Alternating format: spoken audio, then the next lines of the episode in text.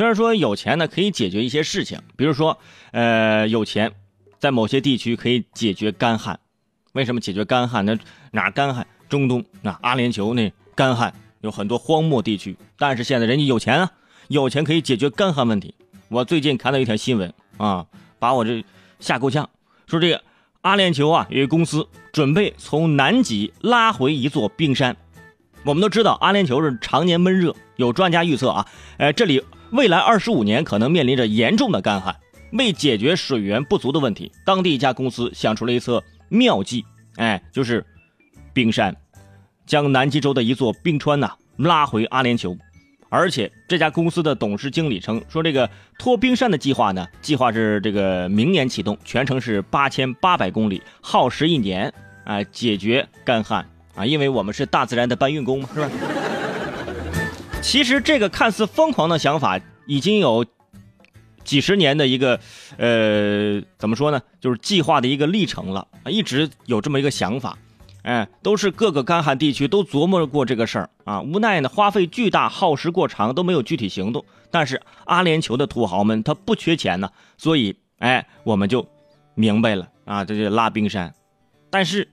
尾声我也想，你说你花这么大钱去拉个冰山，你你为什么不请萧敬腾去开个演唱会呢？对吧？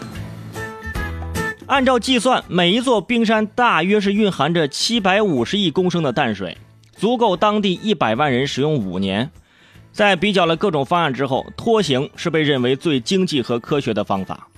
你说这拖回来这路上这冰山要是化了，这怎么办呢？大家夏天出去买个冰棍举着冰棍跑回家，基本上就就化成水了，就那那种。你想，这拖八千八百公里，嗯，古有愚公移山，今有土豪移冰山，嗯。南极的冰山也该想想了，哎呀，总有刁民想害朕，那热死我是不是？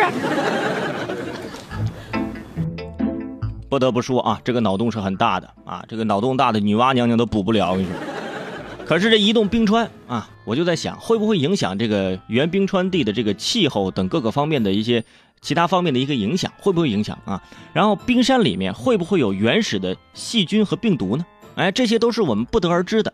虽然对于干旱炎热的阿联酋来说啊，冰雪纯属是奢侈品，你一根冰棍那在那儿那个弄一一百美元差不多啊，冰雪很珍贵啊。然而通过他们的努力啊，也创造了不少奇迹。啊，大家也不要说不相信。你看，比如说之前在迪拜建立了世界上最大的室内滑雪场，面积有两万平方米，相当于三个足球场那么大，可同时容纳一千五百人滑雪，一年四季营业。这就是在迪拜呀。原来很多人不相信呢，现在人家不也这样了吗？对不对？果然是有钱人是千姿百态，没钱的朋友现在连连空调都都舍不得开。我跟你说。